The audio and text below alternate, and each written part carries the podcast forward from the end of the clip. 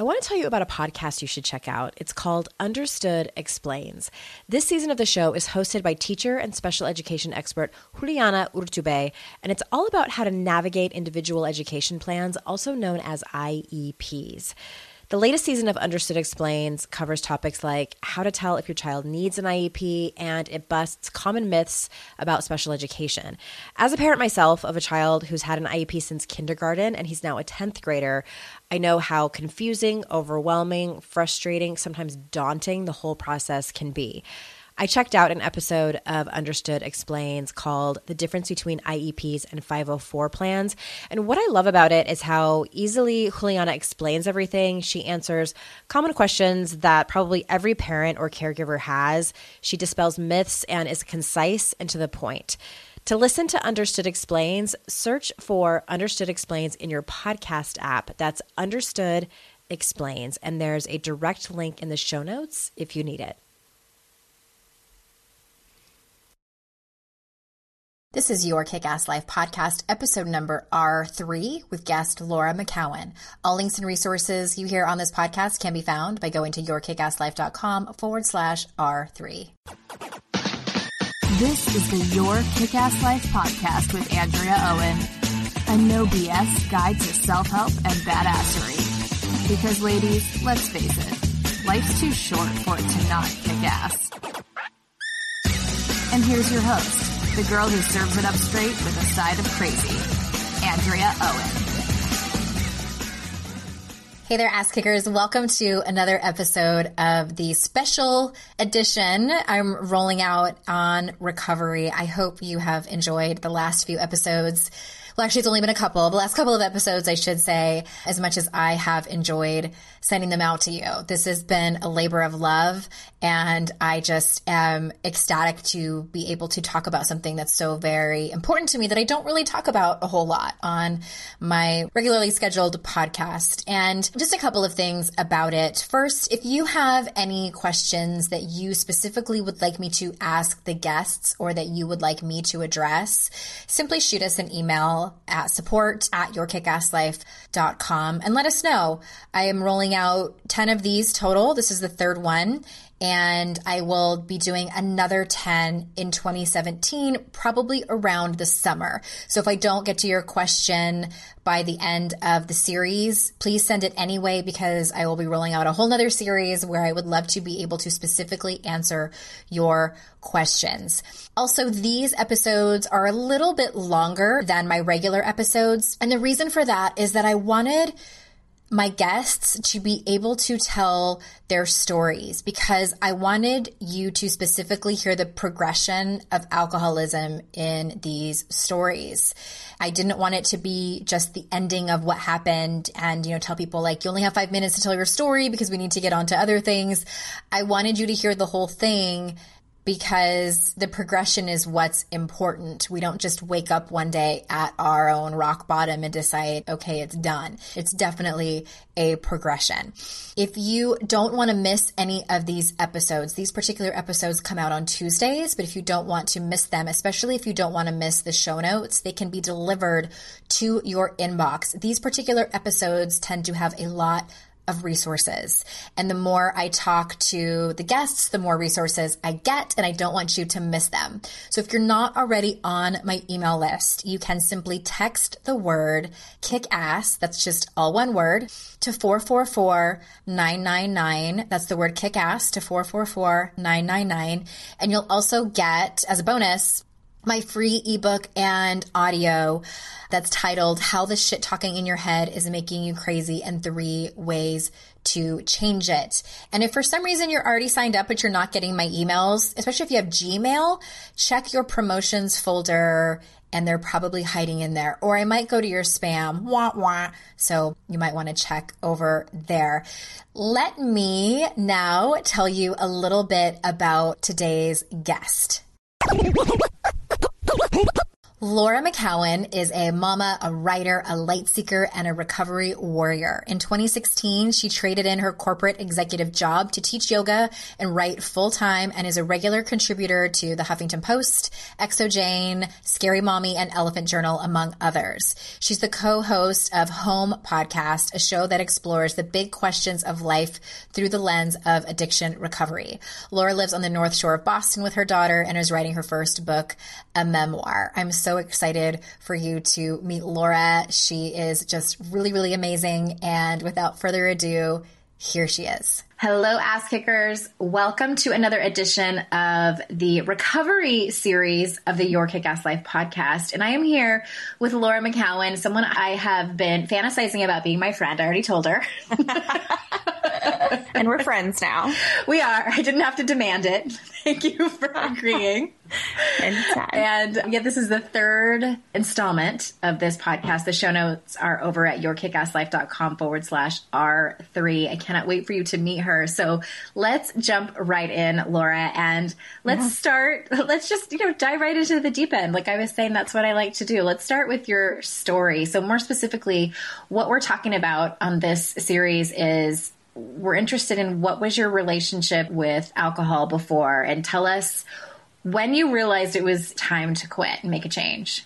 Okay, so my relationship with alcohol started young, youngish. I was a teenager, and it definitely wasn't one of those things for me. A lot of people tell stories about, you know, the first time they drank, the lights came on, and it was like they found the answer mm-hmm. to you know, all of their insecurities and issues. And for me, it wasn't really like that, but I did notice that it allowed me to be things that I wasn't pretty quickly. It allowed me to particularly like connect with the boys. It allowed me to not be anxious. It allowed me to kind of do whatever I want. I was a pretty good girl. I was kind of afraid of guys, but I wanted their attention so badly. And it felt like a way in, right? It smoothed things out for me. And so I started drinking. I was raised in a family who where drinking was really common. It wasn't that it was, you know, in hindsight I can see that it was very overboard, but it wasn't outwardly like that. It was just around. It was like all, other families probably. All the time. Yeah, it was just it was there. It was just always there.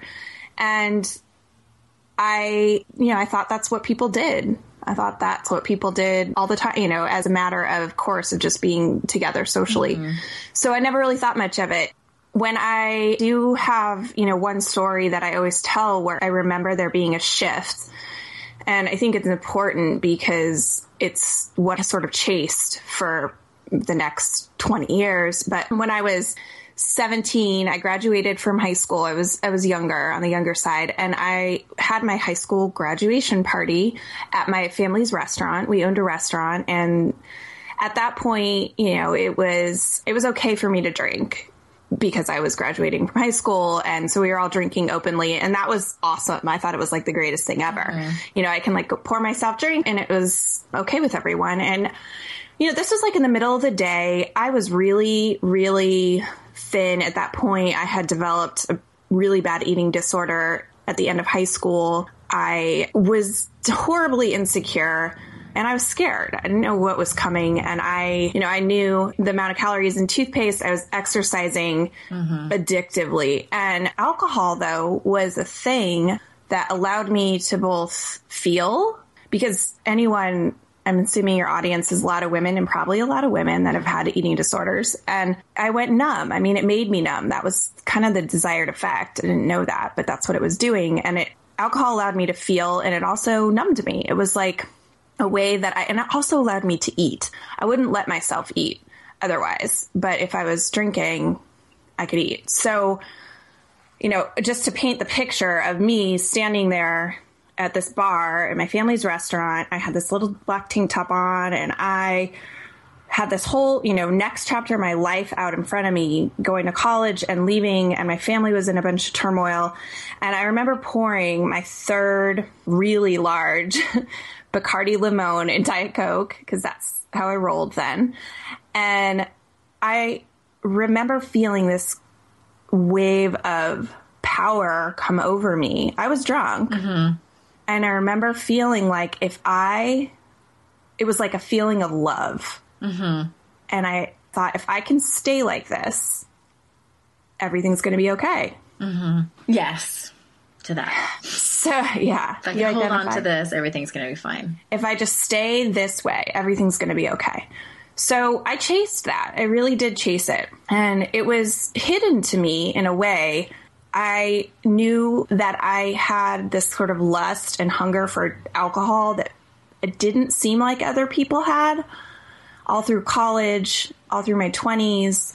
But I also surrounded myself with people who drink a lot. I went to a super big partying school. I was, you know, I started working in marketing and advertising. And so I was never, unless you really, really knew me, I didn't stand out much, you know? Mm-hmm. There were a lot of signs along the way. There were a lot of, I knew I had a lot of shame. I had a lot of anxiety and shame when I woke up in the morning after drinking because I always blacked out, even if it was just, you know, moments or whatever. I blacked out and I felt so much anxiety and shame around it. And I didn't feel like other people felt that way. But, you know, I just kept piling it on. You just kept piling it on. And amidst all this, I was like creating a life. Like I had always been super social. I had, you know, I got jobs and I did well at them. And I developed a whole exterior persona through the course of my 20s that, you know, kind of hid the thing that was going on in the background. Even to me, it hid it mm-hmm. even to me. So I met my husband, the guy who would be my husband, when I was about 27.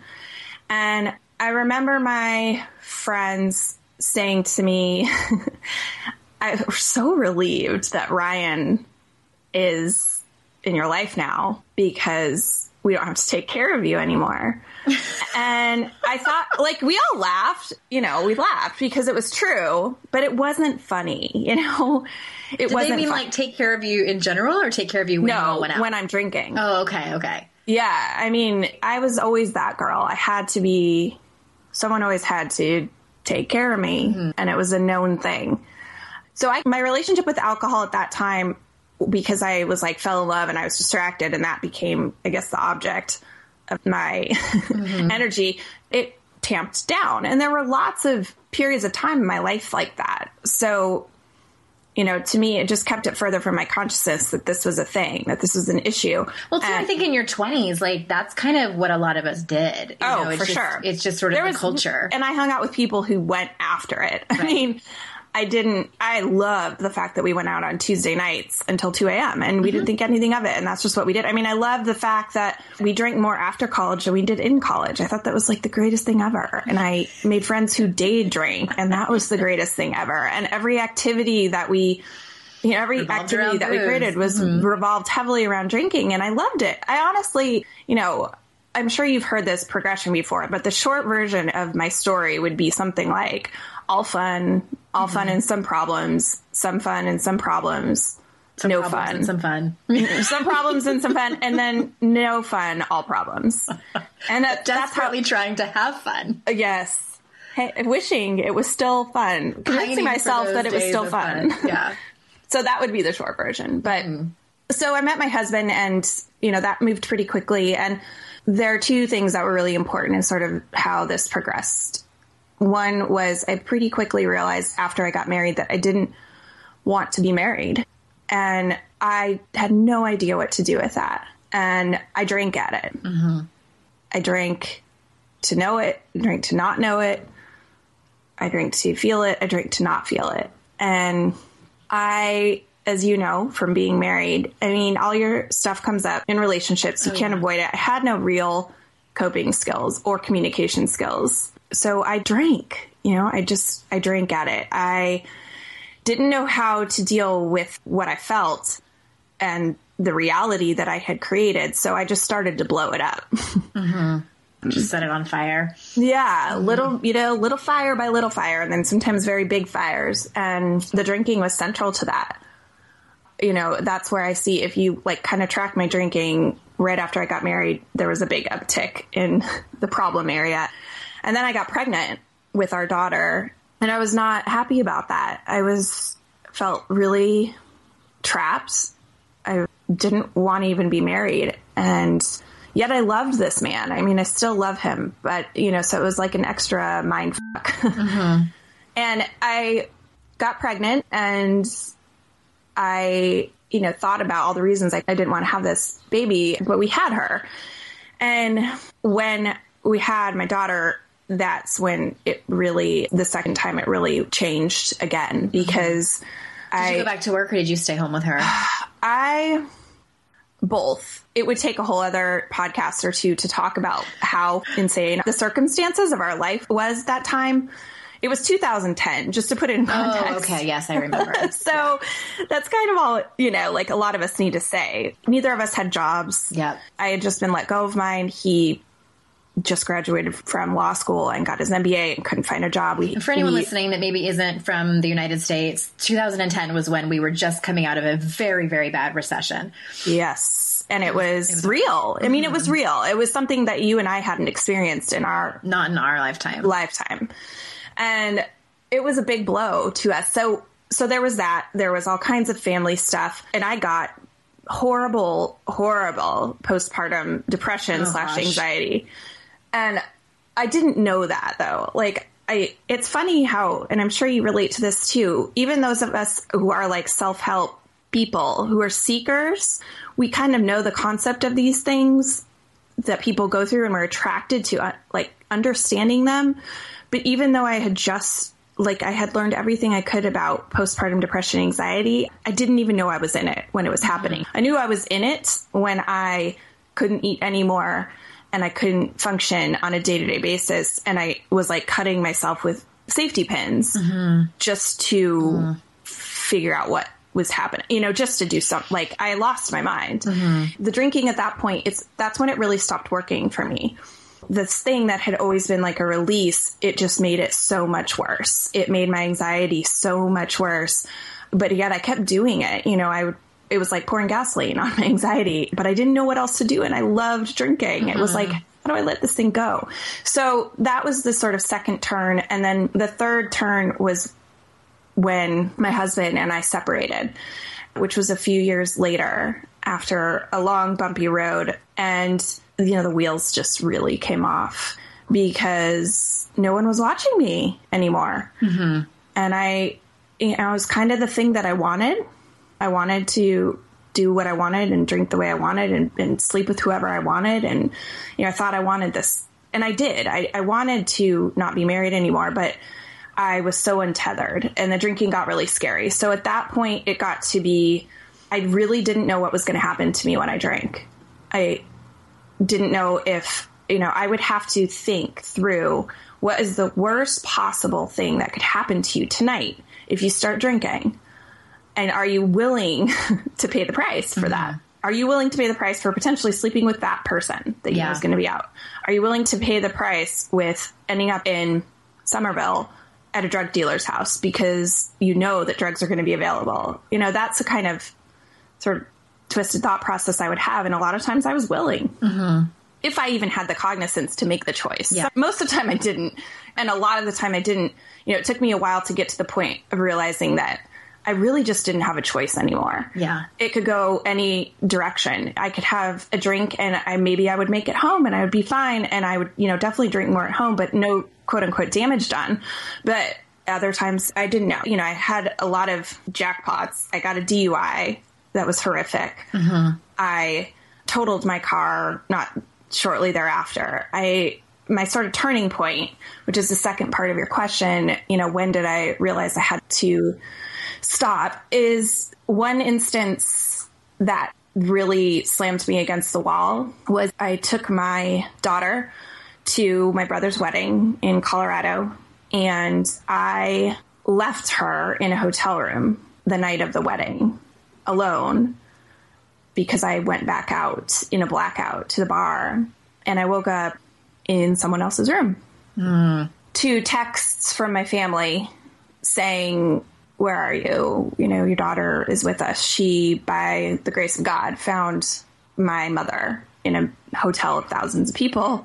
Ended up finding my mother. And that was the that was the moment where I, I had to do something because now it was public I mean, everybody, you know, my whole family was there and they yeah. knew and they weren't going to, you know, watch me take my daughter down. And, mm-hmm. and I was so pissed. I was horrified that I had done that to my daughter, but I was so mad that I had been caught. Oh, really? Oh my God. So you don't think you were ready? Like, had you up to that point thought, like, I wonder if I should think oh, about getting help?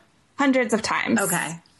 I hadn't thought so far as say, I wonder if I should get help. No, because that would have been like a real admission. Uh-huh. I can trace back to, you know, that time when I was 17 of thinking this isn't right. But I didn't think it was alcohol that was, I always thought it was something else. Okay. Gotcha. But this was so in my face and so. I don't even need to explain it. That was the first time, you know, someone said to me, you have to do something about this where I, I couldn't squirm out of it. I mean, my ex husband had said that to me many times, and a couple other people had too. But like the outsides were pretty good still. Mm-hmm. mm-hmm. I've taken several classes with Masterclass on things like communication, entrepreneurship, and storytelling, and absolutely loved every one because of their caliber of instructors and how concise the classes are. With Masterclass, you can learn from the best to become your best. For just $10 a month, an annual membership with Masterclass gets you unlimited access to every instructor.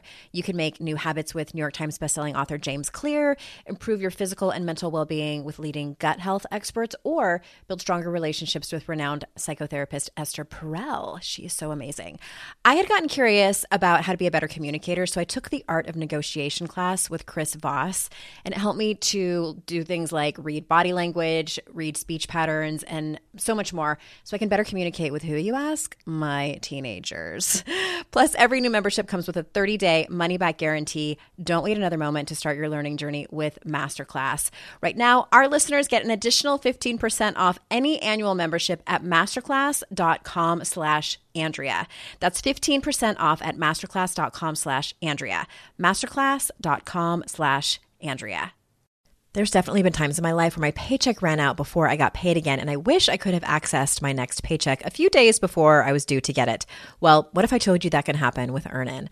Earnin is an app that gives you access to your pay as you work up to $100 per day or up to $750 per pay period. Just download the Earnin app and verify your paycheck. Then access up to $100 a day as you work and leave an optional tip. Any money you access plus tips are automatically repaid from your next paycheck. You can use Earnin for anything you need to therapy visits, rent, or even extra self help books. Make Earnin a part of your financial routine and join Earnin's over 3.5 million customers who say things like, when I think about Earnin, I think about financial stability and security. It gives me a lot of peace of mind. Download Earnin today, spelled E A R N I N, in the Google Play or Apple App Store. When you download the Earnin app, type in noise under podcast when you sign up. It really helps the show. Noise under podcast. Subject to your available earnings, location, daily max, and pay period max. See earnin.com slash TOS for details. Earnin is a financial technology company, not a bank. Bank products are issued by Evolve Bank and Trust, member FDIC.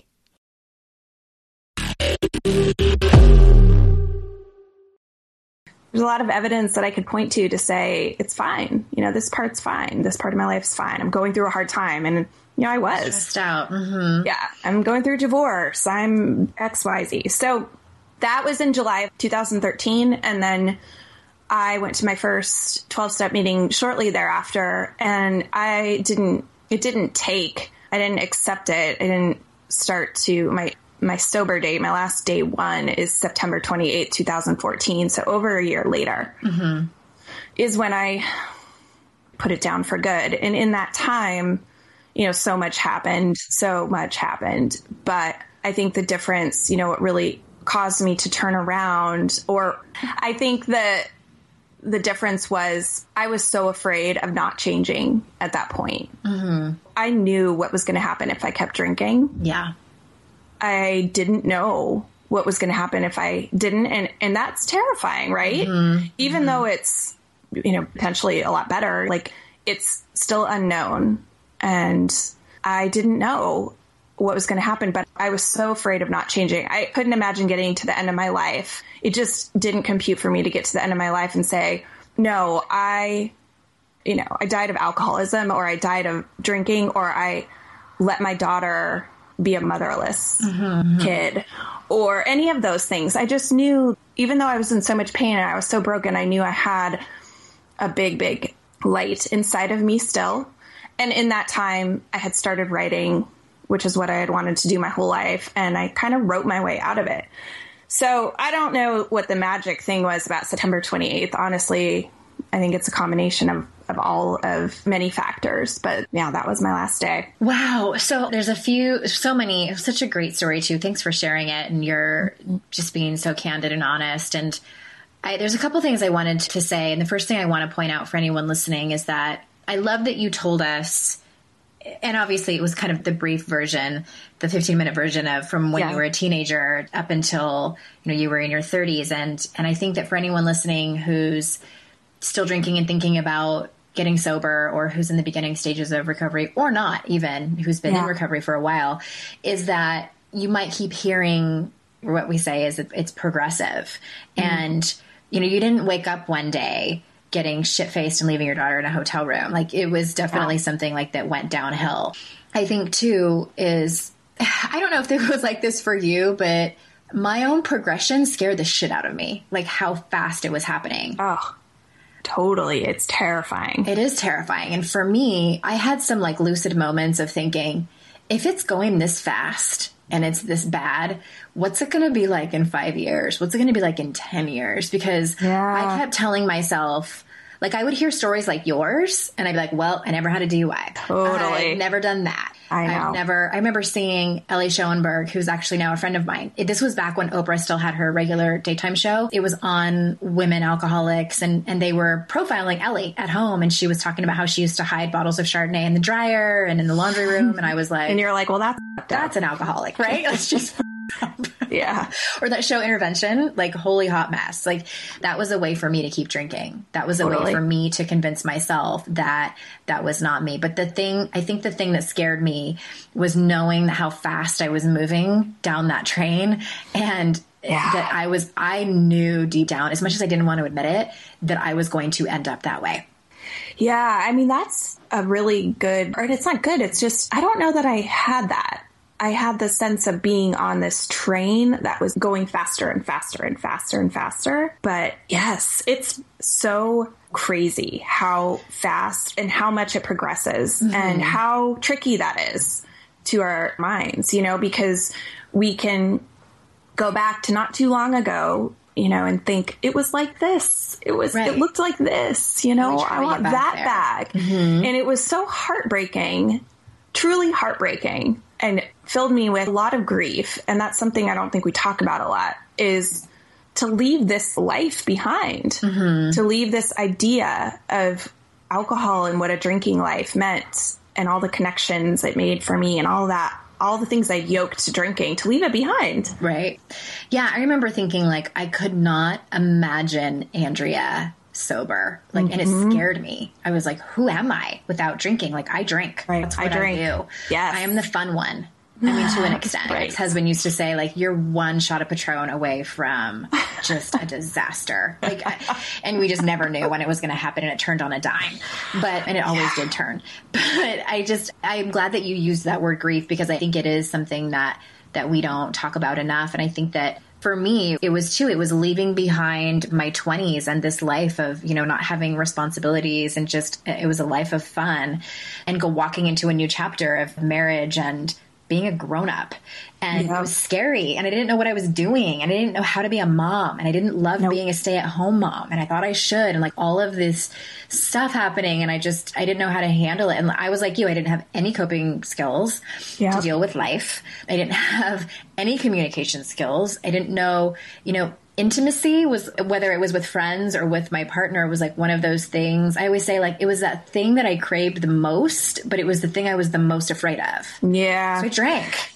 Which is why you drink, right? And it's and then it just magically becomes accessible. Easier. I mean, mm-hmm. it becomes easier just like that. I know you just made me think of something that just on the progression note. Towards the end, I would ride to work in my car that I loved that I ended up totaling. I would ride to work. The mornings were always awful. At that point, I was a daily drinker, not drinking during the day, but I drink every night. I drink mm-hmm. wine. And the mornings were awful and filled with anxiety and adrenaline. And it was just like, how can I, you know, how do I get into this day? And so I had this routine, you know, I would just like go. and I remember like being in my car, I'd be in this crazy traffic and putting on my mascara in the car mm-hmm. and looking at my eyes and they were bloodshot and also started to get yellow and just looking at my reflection like my own eyes and thinking this is what they're talking about mm-hmm. this is what it looks like it's happening to me mm-hmm. it's happening to me right yeah, all of these, it's interesting. I think like every person in recovery I've ever talked to has said that they had these like small moments of mm-hmm. Glennon Doyle Melton would call them invitations, you know, to yeah. kind of stop the madness. I'm a kind of a believer that we all have different pain tolerances and some of us can't take that much. And i don't know maybe i'm someone that can't take that much. Like i, I got out i think fairly quickly because i was i was definitely on that road to hiding bottles and getting a dui and i think i just I just escaped it because I just decided. And I know because I, I, love the podcast you have with you and Holly, who's going to be on next week as well. We'll link oh, to the show notes, everybody. It's the home podcast. If you're interested in this, then you would love their podcast. But it was a couple of months back. You shared a story about when you were drinking that something happened with your daughter. Mm-hmm. It was like that you had gone to a parade or something. Can you share that story with us? Because it was, it was yeah, that's the story where this isn't the parade story. I won't tell that one, but this is I know which one you're talking about. there was like vomit and boots involved. uh, yeah, it was it was a shame episode, so there was lots of rough stories. But this is the one I know that you're talking about, and it's one that people have responded to the most. So towards the very end of my drinking, I was in my house. This is, you know, by the way, like once you start going especially to recovery meetings, it kind of ruins your drinking. I mean, I knew there was no part of me that knew that that thought drinking was okay for me anymore. Mm-hmm. I just couldn't stop, stop, yet. Mm-hmm. I could stop for periods of time, but I couldn't stay stopped. And so every time I drank, it was really dark. Mm-hmm. And this was a night I just, it was like a regular Wednesday night or something, middle of the week. I had my daughter. I had put her to bed and I had bought wine. Sure, I had started drinking before she went to bed because I never waited, but started drinking and I had drank like a bottle and I went back out and got another one down the street and I blacked out and I woke up at like five in the morning with that rush of adrenaline and anxiety and panic that was so familiar to me. Mm-hmm. And is the only thing I need to recall to to remind myself, you know, of the hell, by the way. But I woke up to that upshot of adrenaline, anxiety, and panic. And I walked out because I didn't remember like end of night scene, you know, like what was I doing? And I walked out into my hallway and it was covered in vomit on my white walls. So like red vomit red on my white walls, mm. all down and on the floor. And it was all over my boots, winter boots. This was like in the middle of winter. And I started cleaning it just frantically, you know, like scrubbing at these walls. This was a new house I had moved into. This is like where I wanted to be sober. Mm-hmm. It was another line I had drawn, you know, like I'll do it then, I'll do it then, I'll do it then, I'll do it then, I'll do it when I move. Well, so it was like extra heartbreaking. And I was washing, you know, just taking all the spray cleaner and trying to get it off. And my daughter woke up and she was five at the time and just said, Mama, Mama, what happened? Like, what are you doing? And I panicked. You know, I was like, Oh my gosh, I don't know, honey, something happened. You know, something must have fell. And she, you know, grabbed a little cloth and got on her knees and started helping me clean. Oh my God. This little five year old. And you know, someone must have got in, mommy, and, you know, it's just so strange. And I was just shattered. Mm-hmm. And that's the kind of stuff, that's the place where it took me, you know, that place. So that's what the end of it looked like. And, you know, that kind of stuff with my daughter is the worst. It's the worst. It's the hardest. It's the darkest. And it also fills me, you know, every time I talk about something like that, I just become profoundly grateful that it's not where I live anymore. Like that's not what's happening today. Mm-hmm. You know, mm-hmm. it's not what's happening today. So yeah, that's the story. Yeah. Oh gosh. I remember when, when you told that story on your podcast, I was like, oh my God. It, it reminded me of, you know, my kids were little when I got sober and I had two attempts at getting sober. My second one was apparently hopefully the one that that stuck and but mm-hmm. so I got sober in May of 2011 and I had four or five decent months of recovery. I had a really tough sponsor in AA, and she was she was very. Sometimes strict. that's a blessing, right? Yeah, and I, I think that like where it became difficult for me was that I felt like it was very black or white, and I had to do it right or not at all, according to her standards. And you know, I can make excuses all day. Absolutely, positively, was not her fault. And so, I, you know, I could have spoken up, and I didn't. And one day my husband and I got into an argument and, you know, and, and, not having very good communication skills and, and a lot of abandonment issues. Mm-hmm. when that happens. It's a great combo. It's a great combination for a recovering alcoholic. So with that combination, I panicked and he left and I'm the type of person like I want to talk about everything right now when it happens, when it's mm. happening. He yeah. needs time to process and then he will come back and speak with me. So he left and I panicked and I'm making up stories about how he's going to divorce me and you know, I'm already planning my life as a single mom. and I ended up thinking to myself, like, I didn't want to break my sobriety, you know, because I was all proud of the time that I had. And I thought about, like, oh my God, if I drank, then I'm going to go to, you know, yeah. go back and like tell my sponsor, just shame, shame on me. So, but I, I had this thought that I remember like all I wanted was a buzz. Like I just wanted to run away from this feeling, this anxiety of this crippling feeling of yeah, you know, just wanted to leave. my life was unraveling, right? right? Panic. So I thought, well, if I drink some NyQuil, I'm not oh, really no. drinking, technically. God. but I might be able to get like that sleepy, hazy feeling that I was looking for. so I mean, in like five seconds, I was in the bathroom chugging um, cherry NyQuil and I'm standing there in the living room and standing there and standing there, like waiting for it to kick in. I'm like, this isn't good enough. So then I remember hearing an AA speaker talk about how she used to drink vanilla extract, which I had oh, never done stop. before, which I had, no, it's a true story. swear to God, which I had never You're done right. before. This isn't like a. It wasn't pretty. It wasn't like you know Oprah offered a me our martini and like because that those were like the relapse stories like I fantasized about. I'm like if I ever yeah. relapse, it's right. because I'm at a cocktail party with Oprah. One of my friends and I joke if Adam Levine wanted to party and like you know do some drugs with me and drink, I obviously would have to. I couldn't say no. Yeah, no, this isn't one of those. Like you know. okay, so we're at vanilla extract. So then I think about the vanilla extract and I go to the pantry and there was some in there and I took a swig of it and it was disgusting. And I looked at the back of the bottle. So this was in 2011 when this happened and it had expired in 2005. Oh my God. And it had like sediment all over the bottom of it. Like I didn't even shake it up. And I was like, at that yeah. moment, I was just so disappointed in myself. Like, like, did I, did I really think that that was okay? Apparently I did. Yeah. So at that point I just said, F it and there was a bottle of wine in my house, which was probably a mistake. And so I opened it up and started drinking it.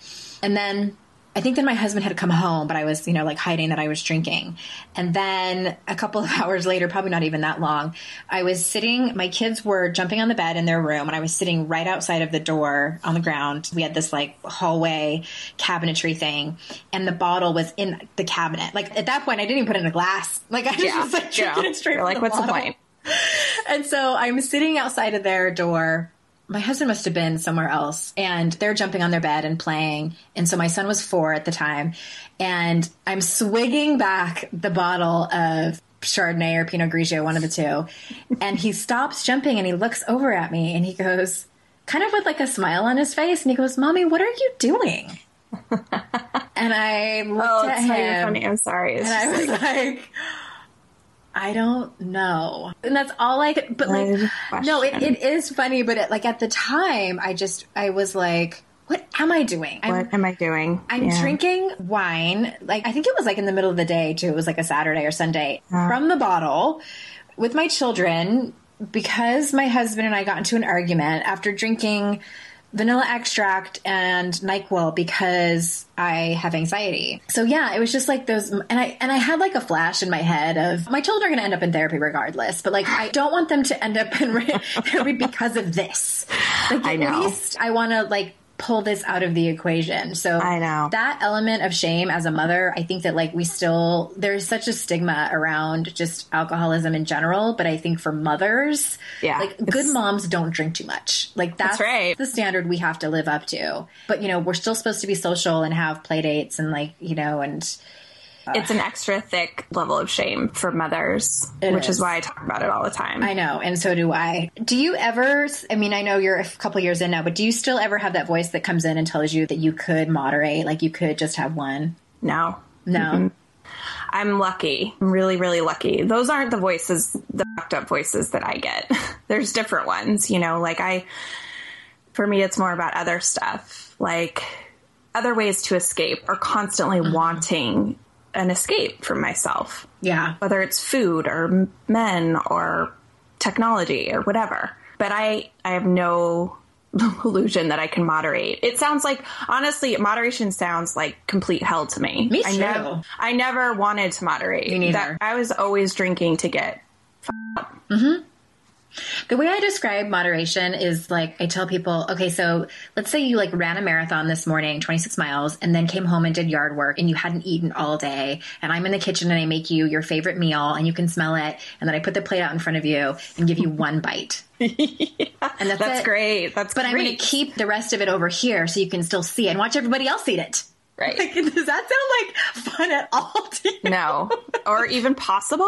Like, how's that manageable? It's not. You're going to go eat something. Yeah, no, that's a great analogy. That's how I look at moderation. It doesn't sound fun. It sounds stupid. yes, stupid is right. It sounds That's what I can awful. come up with. I never I wanted. didn't realize, and I hadn't expected to talk about this. So you've mentioned like men and sex and relationships a few times. Did you? Because I was a full fledged love addict. So do you feel like you had any of those tendencies with men? I didn't know that I did. And I don't know, I, for some reason, the like love addict or that like sex addiction, I don't, maybe I just don't totally get it. I think it sort of overgeneralizes things, but I definitely, definitely used attention from men and men as another drug, mm-hmm. as a way to get out of myself mm-hmm. and it paired with the drinking, but it got worse in a way. In some ways, it got worse when I stopped drinking because it plug up one thing and it's like the other. What else do you have? Okay, I'm gonna, I'm gonna, you know. And it's, I have learned slowly, and I'm still very much learning that you know that stuff is always there. The general discomfort of being a human being. Mm-hmm. Is there until you work on the root issues. And for me, a big root issue sort of an original wound is rejection mm-hmm. and all my experience of rejection. And so, what I started to do, what I see that I have done my whole life really is seek that experience out so that I, in an attempt to try to heal it, to heal that original wound of rejection.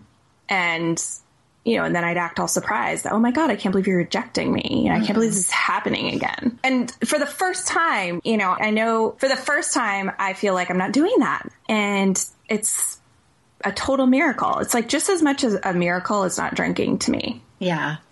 I can imagine. Yeah. Well, for what it looked like for me, and, you know, Pia Mellody wrote Facing Codependency, and she also wrote Facing Love Addiction. And when I read mm. that in 07, I'll have to look at those. yeah, for me, it was a, such a slap in the face. Like, I felt like she was writing about my life. Yeah. And if you've ever struggled with codependence, I mean, all love addicts are codependent. Not all codependents are love addicts.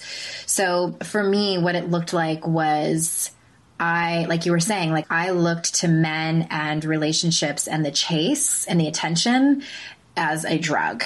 And Yeah. my sense of self worth and self esteem and, and level of confidence depended on how much attention I was getting from men. And what's interesting is a couple years ago, it was on my 40th birthday. A bunch of my girlfriends got together and Courtney Webster was there. She was actually on last week. And we were talking about comorbidity in, you know, with mm-hmm. alcoholism. You know, a lot of us were, had eating disorders and, Yeah. and other ways to try to escape our world. I can't even remember what we were saying, but she, was saying something about, I'm totally misquoting how she asked the question, but the way I interpreted it was like, if you could go back, which one would you pick? Like, oh. which poison would you pick? And I was like, immediately, I said men. Like, that to me was more potent than booze. You would like pick being able to do that again? Yes. Ah, uh, yeah. That, Interesting. That chase and that that euphoria that I but they were very different. Like, you know, because yeah. because I don't feel like I don't know. They were both they're definitely their own poison and they kind of like I got different things from both of them. I think that's yeah. why I used them together. Yeah. Yeah. So oh was, yeah, mixture of them together. I think that's what gets women so much. I mean, men too, I'm sure, but I don't ever hear a story of a woman with alcohol or drug addiction that isn't right alongside a really unhealthy relationship with men and sex. Yeah. Hey there, I'm Debbie Reber, the founder of Tilt Parenting and the author of the book Differently Wired. The mission of Tilt is to change the way neurodivergence, whether that's having a learning disability, having ADHD, being gifted, autistic, or some combination of all of the above, is perceived and experienced so differently wired kids and the parents like us raising them can truly thrive. On the Tilt Parenting podcast, I get to talk with authors, therapists, educators, and parenting experts who are committed to this mission. I ask the questions my listeners are most curious about when it comes to supporting our kids. And in turn, my guests share strategies for challenges, out of the box ideas for navigating school, best practices for therapies, tips for advocating, and so many thoughtful insights on what it really takes to help our kids grow up feeling seen and respected so they can create awesome lives for themselves. I know that raising a differently wired kid can feel overwhelming and isolating, but I promise you, you are not alone and it can feel so much better. If you're on this parenting journey, come listen to Tilt Parenting. Together, we can shift this paradigm and show up for our exceptional kids with hope, possibility, and joy. Well, hey there, busy mama. Are you looking for ways to make your life easier, your home less chaotic, and at the same time add more joy to your life?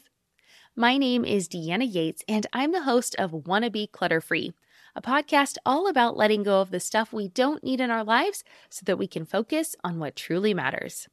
Don't worry, I'm not going to tell you to throw it all away or make you feel guilty about keeping something you love, no matter how many other people don't quite understand it. But I will give you practical and, more importantly, actionable advice so that you can make progress right away. And you won't just hear it from me, there are amazing guests too. It's like having your bestie in your pocket telling you it's okay to let go of the things that are not serving you and your family in a totally non judgmental way. So join me over on the podcast where we can work on progress over perfection for those of us that want to be clutter free.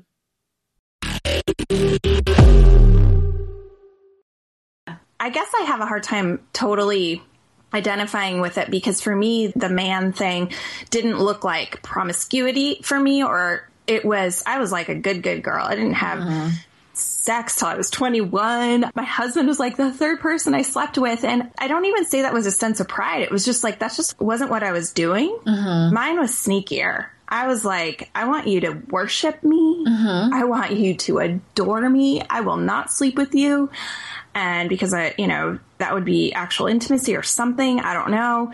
It wasn't until I started drinking a lot that I got to just chase that. And then it was like, oh my God, I have this power. Yes. I have this power mm-hmm. in my mm-hmm. sexuality that I love and I want to use it mm-hmm. a lot and drinking made it possible to use it without having a conscious about it, you know, being conscious about it. Yeah. Yeah. I did a podcast episode a while back where I, I went into a little bit more detail. I, I can link to that in the yes, show notes, y'all. And where I talk what each of my addictions looked like. And, and mine wasn't necessarily promiscuity either. I mean, there were definitely times where I said yes when I didn't want to. And for me, it was more like you were saying, it was that power. And it was for like more so than anything, it was the desperate need for connection. Yes. And I confused that like the beginning of a relationship, like the flirting and the chase and just those like first few moments and, you know, weeks into a relationship, I confused that with love and intimacy. And I mm-hmm. didn't know. I didn't know what real trust looked like and intimacy. And so I thought that that was it. And I was furious if I got rejected. And, you know, and it was just, Oh, it was like so not even just up. furious, like you wanted to die. Rage. I mean, yeah, I just, rage and yes. but I was mm-hmm. so quick to reject people. Oh, And, yeah. You know, so it, yeah, it's Anytime a anybody got too fascinating, it's a fascinating thing. Yeah, anybody who got too close, I was like, mm, no, that's no. Yeah. that's what I wanted. Like it was, so God, it was a, it was such a mess. Yeah, I recommend that book. I'll link to that in the show notes too, y'all. I mean, I think it's one- definitely one of those books where you take what you want and leave the rest. She talks about love avoidance as well, and just the cycle, and she talks a lot about codependence as well. So it's a good one to have. But I'm also curious, and I'm sure the people are too. So, what do you do now to stay sober? Yeah. What don't I do to stay sober? right? Truly, my whole life is not in like an oppressive way. It's just all in service of me staying sober. Mm-hmm. Because it is the most important thing to me. Let me start here because I'm also really curious. Like, what did you do that didn't work? Oh, okay. Well, this is fun. I did thinking that I could do it my own way, that I was such a special flower and so much more intelligent slash mm-hmm. I did that too. unique slash, I mean, you name it. My head worked myself out of sobriety mm-hmm. time and time again. I I never tried to moderate. That's one thing that I just don't get. The only way I tried to moderate was by doing drugs. Oh, okay, yeah. I never was like, oh, I'll just drink, you know, on this day of the week, or I'll just drink this many. That was hell to me from the beginning. I never wanted to do that. So I never tried to do that. I tried AA. I mm-hmm. tried 12 step meetings and I, and then I tried not doing that. And I am a person that has gotten a lot from like 12 steps. And it also wasn't enough for me. I mm-hmm. couldn't buy it wholesale and just do that. So those are the things that I did. I mean, there's probably more stuff. I tried everything. I mean, I, I tried to not know it. I tried to think myself out of it. I tried to put it off. I mean, that was one of the big things is I, I just always thought it would be better to do it later. I thought there would be a date when it would be easier mm-hmm. or more appealing or that it would stick. So I tried, you know, all those things. And the things that I do to stay sober are I do a lot, lot, lot of physical exercise and work like being an embodied person. One I of feel those like that helps you. how? Mm-hmm. Well, so a few things. I and this is something I'm like deeply, deeply interested in has become a big part of my work. But one piece is I think just from a purely physiological standpoint, we know that exercise releases endorphins and dopamine and creates a lot of the same effects as what we're trying to achieve when we do drugs or uh-huh. alcohol.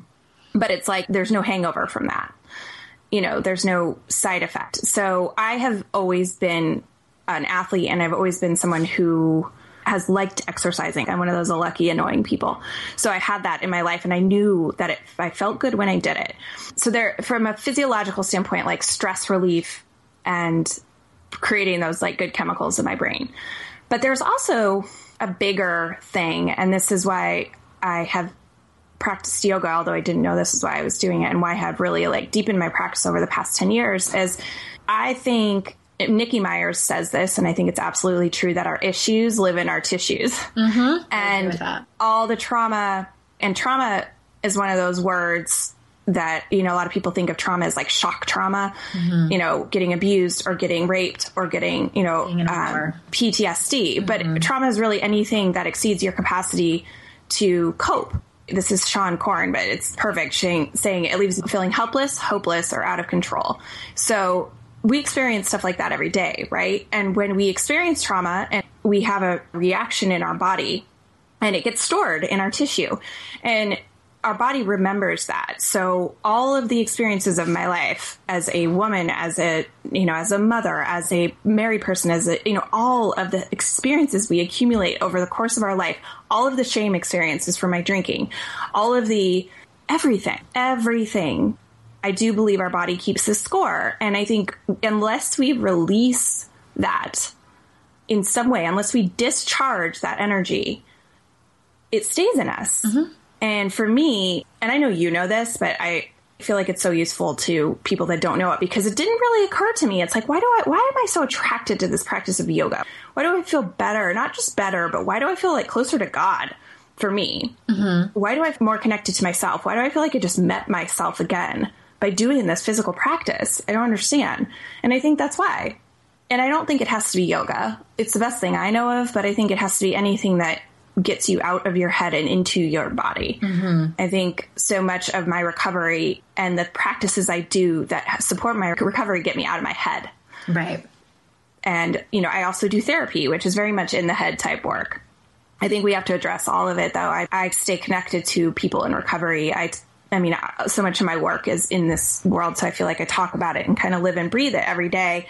But I, you know, I have sponsors. I also have lots of friends. I talk about this stuff all the time and not to the point like I would have thought, you know, the me of three years ago would have thought that I don't want to sit there and talk about being sober or being in recovery all the mm-hmm. time. I don't want mm-hmm. that to be my life but that's not my life. It really isn't. Like I, my life is big and beautiful and exciting and wonderful, and I'm free to do all these things just because I take care of that. Those are some of the things I do. I mean, really, it's kind of everything. I sleep. I take care of myself. I'm like nice to myself. I mean, Who knew that that things, worked? like sleeping. I right. sleep now. It's amazing. Mm-hmm try to eat good things. I also don't beat myself up. yeah. Well, that one right there. I mean, we could have a whole podcast episode just on that. I talk about that a lot. I know practice. that's kind of one of your jams, which is so important. Yeah. It's, I mean, just the whole self compassion is, and I don't use this term unless I really, really mean it, but self compassion has changed my life. It has. Mm-hmm. I totally agree with you. And compassion can be one of those squishy words that we, you know, it sounds like a Hallmark reading or something, but it's so not. So Pema Chodron does this amazing talk on compassion, and it's the most beautiful thing. It is. I just, I know it is. I like that term. It's a squishy word. It, it really is. And I just, I mean, I grew up in a house. I mean, God love my mom. And my mom is, she's a very strong woman and tough. And I grew up watching a legacy of women who would not take shit from anyone and just were strong women. And mm-hmm. I, you know, now in hindsight, I realize there's a lot of pain and things that are really going on. But I think that I grew up in a house where vulnerability and compassion did not yeah. exist. They didn't yeah. exist. Like you get up, you brush yourself off, and you soldier on. We don't have yeah. time to feel sorry for you. Right. Not at all. And there's like a value in some of that. there is a little bit, yeah. But it's imbalanced. For me, it bred perfectionism and it bred extremely high expectations on myself and of others. I have to watch out with my mm-hmm. expectations of my husband more so poor guy he's very patient with me and it can breed self-loathing and sure. it breeds a lot of shame for sure. And I just want to say something really quickly too about shame, like while we're on the topic. And, and yeah. I've said this a few times in my podcast, but it's worth repeating because people hear that word. I have found having many conversations with women about it is sometimes they dismiss it because they think that that's not me. Like I don't walk around feeling shame. Mm-hmm. And I think that what is actually happening is that we are running from it we know what it's like and we know what it feels like because we've had moments of it. We all have. It's part of the human experience, but we are building a life where we're trying to run from it. So if you've ever yes. participated in perfectionism, if you've ever participated in people pleasing or seeking approval, if you've ever participated in numbing, you are running from shame, girl. Mm. And I just wanted to point that, that, out because there's it's so there's good conception. So good, so true. And it's like kind of like I was saying with trauma. Like mm-hmm. if you everyone experiences trauma. Mm-hmm it's not just for like the bottom experiences that we think of. Shame, I agree. Shame is like, we don't want it. No. You know, we don't, don't want to admit that we have shame or that we're jealous or that any of the dark side stuff, any of the shadow stuff. But right. it is to degree that we deny that in ourselves, we suffer. Yeah, and I think that was where a lot of my drinking stemmed from too. You know, it's like mm-hmm. I didn't I didn't want to let any of that in. Like I was embarrassed and ashamed that I had these darker sides. And the way that that manifested was in gossip, that was in backstabbing. Yeah. Ending up feeling like shit because that wasn't authentically who I was. But I didn't know how to be. Inter- it was like you know that self preservation of only the strong survive. yeah, sister, only the strong. Yeah, I know, I know. I think that that's you know that is why you're doing this work. I'm sure you always see the beauty in that. You know, Yeah, in hindsight, for sure. For in sure. hindsight, going through it, Going, going walking through it and, hell, hope and wiping puke off your walls. You know, sit there and go. I know this is going to be a beautiful experience Someday. that I will I that will cause me, out. you know, to feel much gratitude later. All right. So before we wrap up, and would you mind telling us one thing you're really proud of right now and one thing that you're struggling with? Yeah. I'm really proud that I'm coming up on two years sober. And I'm really, really proud that I have stayed willing mm-hmm. to stay with myself. Like, I've stayed with myself. I haven't abandoned me for a really long time. What I mean by that is like, I've seen so much really rough stuff come up as a result of just being sober and awake. Mm-hmm. And I have been willing to, through the help of other people, like I did not do this on my own and I never do, to stay with myself. Like that, that just feels so good. That is not where I lived for so long. Mm-hmm. I always wanted to leave and I did leave and that's okay too. But I, I'm really proud that I stay with myself. And what that looks like is I'm a better mom. I'm a better friend. You know, I have a shot at being compassionate towards other people. I feel really good about that. I mean, I, it has sort of been everything. Like it has allowed the universe to unfold in a way that I could have never imagined mm-hmm. for me. I quit my job and I started on this whole new path. And I think that all comes from staying with myself. And by myself, I mean the truest, truest part of myself. Like, I mean, like the God part of myself Yeah. and trusting that. So I would say that the, the thing that I'm struggling with, I mean, I'm writing a memoir. So You are? Yes. So glad to hear that. You're such a beautiful writer. Thank you. Thank you. So uh, I'm struggling with that. It's it's hard, man. I remember reading when Cheryl Strayed said in some interview she took like three weeks off from her life, basically to finish her first draft of Wild. She went away from her kids and she said I went away to do this thing and you know I did I finished it but it nearly killed me. And I was like, you know, really? Like, how hard could it? Oh how, God, a memoir? Like, I get it, Yes. I, I get it being hard, and I write about my own stuff all the time, but I really almost killed you, and I'm now understanding Yeah. what that means. Like, parts of me are having to die. Oh my uh, gosh. I can't wait to hear the end, like your synopsis of how it went emotionally. Yeah, me too, because that will mean I have done it, whatever it ends up being. Yeah. it, it will be something that's behind me. So that's what I'm struggling with. It's a beautiful struggle, but it is a big struggle. You know, I'm banking a lot on not the success of doing this, but on sort of this new life that I've created for myself. And so it's kind of all of our trust and all of our doubts and insecurities that we get wrapped up into all of our I mean I'm not the most disciplined person. I'm not any of that. And so it's all like I get to see all my shit come through in this process so Wow. Oh, my dear. Thank you so much. Thank to you. all day. thanks for going longer I can't have a short conversation I know. I've trained myself to have them having, you know, 100 and something episodes over I know, but I know. I'm just so glad. I'm just grateful for this conversation and getting to talk to you about something that matters so much and for you to tell your stories to help other people. And I'm just honored that you're willing to share it with my audience. And I will link up to where you are on the internet. I know that you do retreats and I will mm-hmm. link up to the podcast that you have with Holly. And if Yeah. you guys are dying to know right now, if you go to lauramckowen.com and follow her on Instagram, definitely. You're one of my favorite people to follow on oh Instagram. thanks And you too Thank you all for being here. I'm just in a feeling very, very warm and, me and too and grateful. I wish we could hug but we I can't know. Damn one day we'll meet sooner rather than later in real life Okay, everyone. Thank you again so much for being here. And until next time, I will see you out in cyberspace. Bye bye.